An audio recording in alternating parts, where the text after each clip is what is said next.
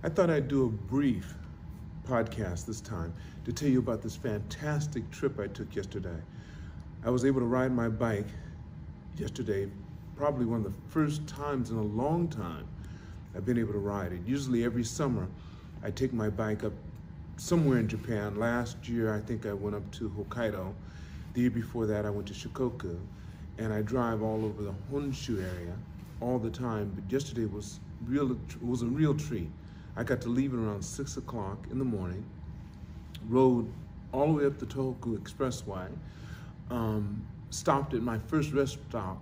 It's called Ebina, the first one I stopped at, and everything's changed drastically. The restrooms are beautiful, as you'll be able to see from some of the photos I'm going to insert, and um, so modern. It's a shame. They have a toilet you can sit on, and next to it they have a monitor that you can watch the pictures, the diagram that tells you everything, how to sit on it, and you can do it in something like 15 different languages. You can change it to that. And it's just state of the art, unreal. But that's not unusual for the rest stops in Japan. As I've traveled throughout this country, I find them to look marvelous. The weather was a little chilly. It was around nine degrees. I don't know what that is in Fahrenheit, but it was kind of chilly, but it was still a nice ride.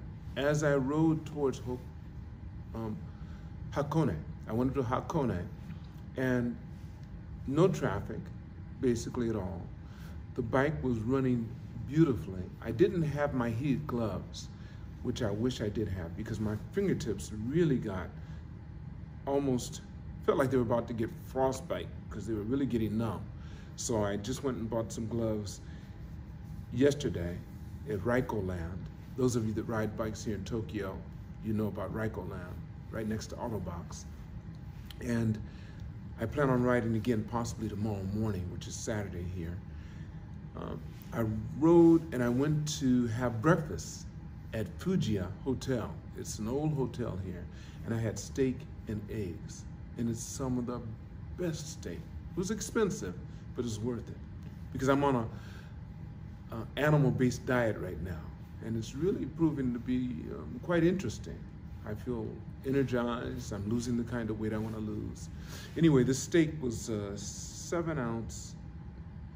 Was it seven ounce or four ounce? It was a four ounce, four ounce steak, and filet mignon. Cutting through it was like cutting through butter with a warm knife. It was delicious. I don't know if it was Wagyu. I don't think it was Wagyu, but it was really good steak. Then I asked for two eggs. They brought back a portion, as you can see in the picture, that was so large. It looked like more like four or six eggs. Scrambled. I like mine scrambled, slightly hard. And the meal was good. Again, as I said, it was expensive, but it was really good. Then I rode all the way up.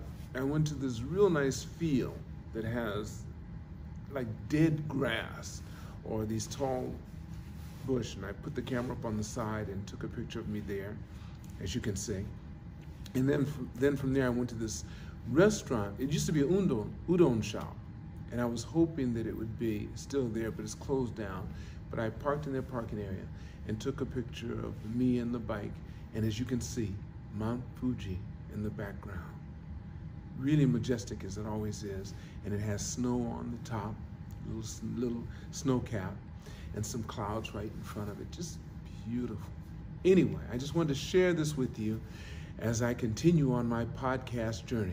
And hopefully, someday I can have you in one of my podcasts. If you have any comments, any ideas that you think might make this podcast better, please feel free to share in the comments.